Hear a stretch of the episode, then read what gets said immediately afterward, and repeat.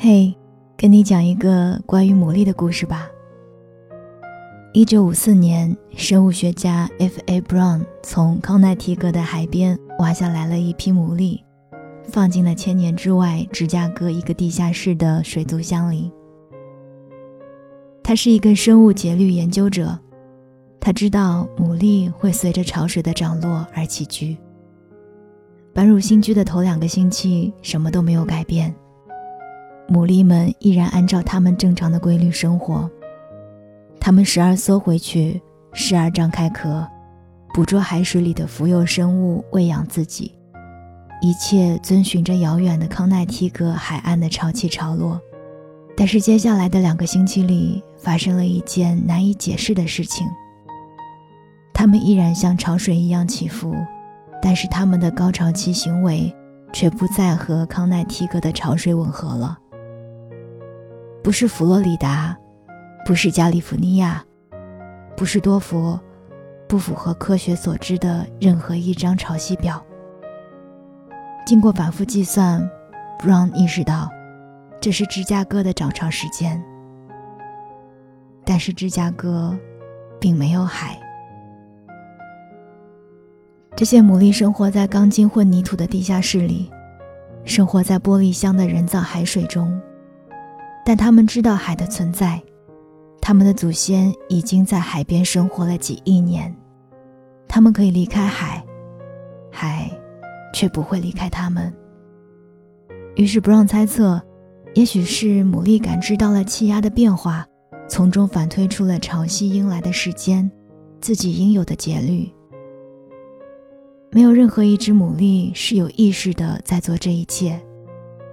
但是在某种深层的意义上，他们正想象着这样的一片海，一片不存在于地球上任何角落的海，在那里会有潮起潮落，而他们会随着海的节律开合开合。芝加哥没有海，但是牡蛎却带来了海。这就是牡蛎的故事。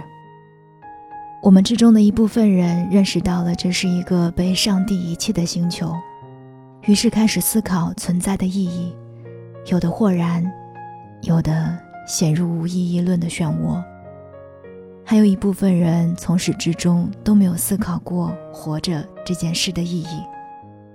像牡蛎，在水族箱里吞吐着透明的水，一部分以为自己就在海里，一部分认识到。这里不是海，于是他们想象海。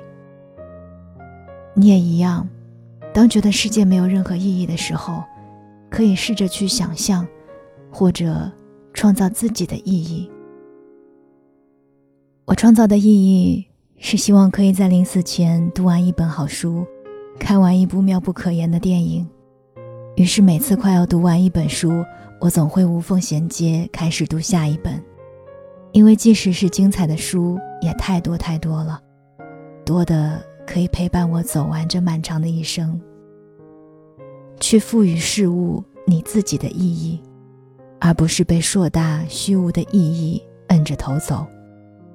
保持想象，不要看清自己，即使在想象力通货膨胀的那么严重的当下，依然有许多可以凭借想象去成全的浪漫。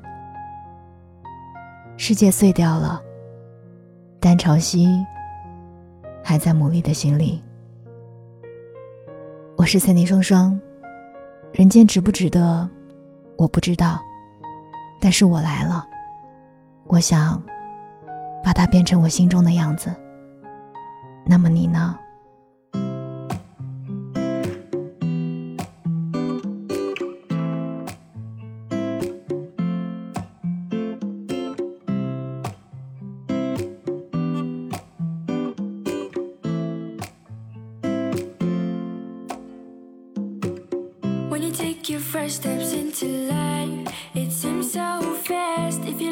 from before and now. To where you're at Gotta figure out what you want most. To be in this place Whether you succeed or not It's coming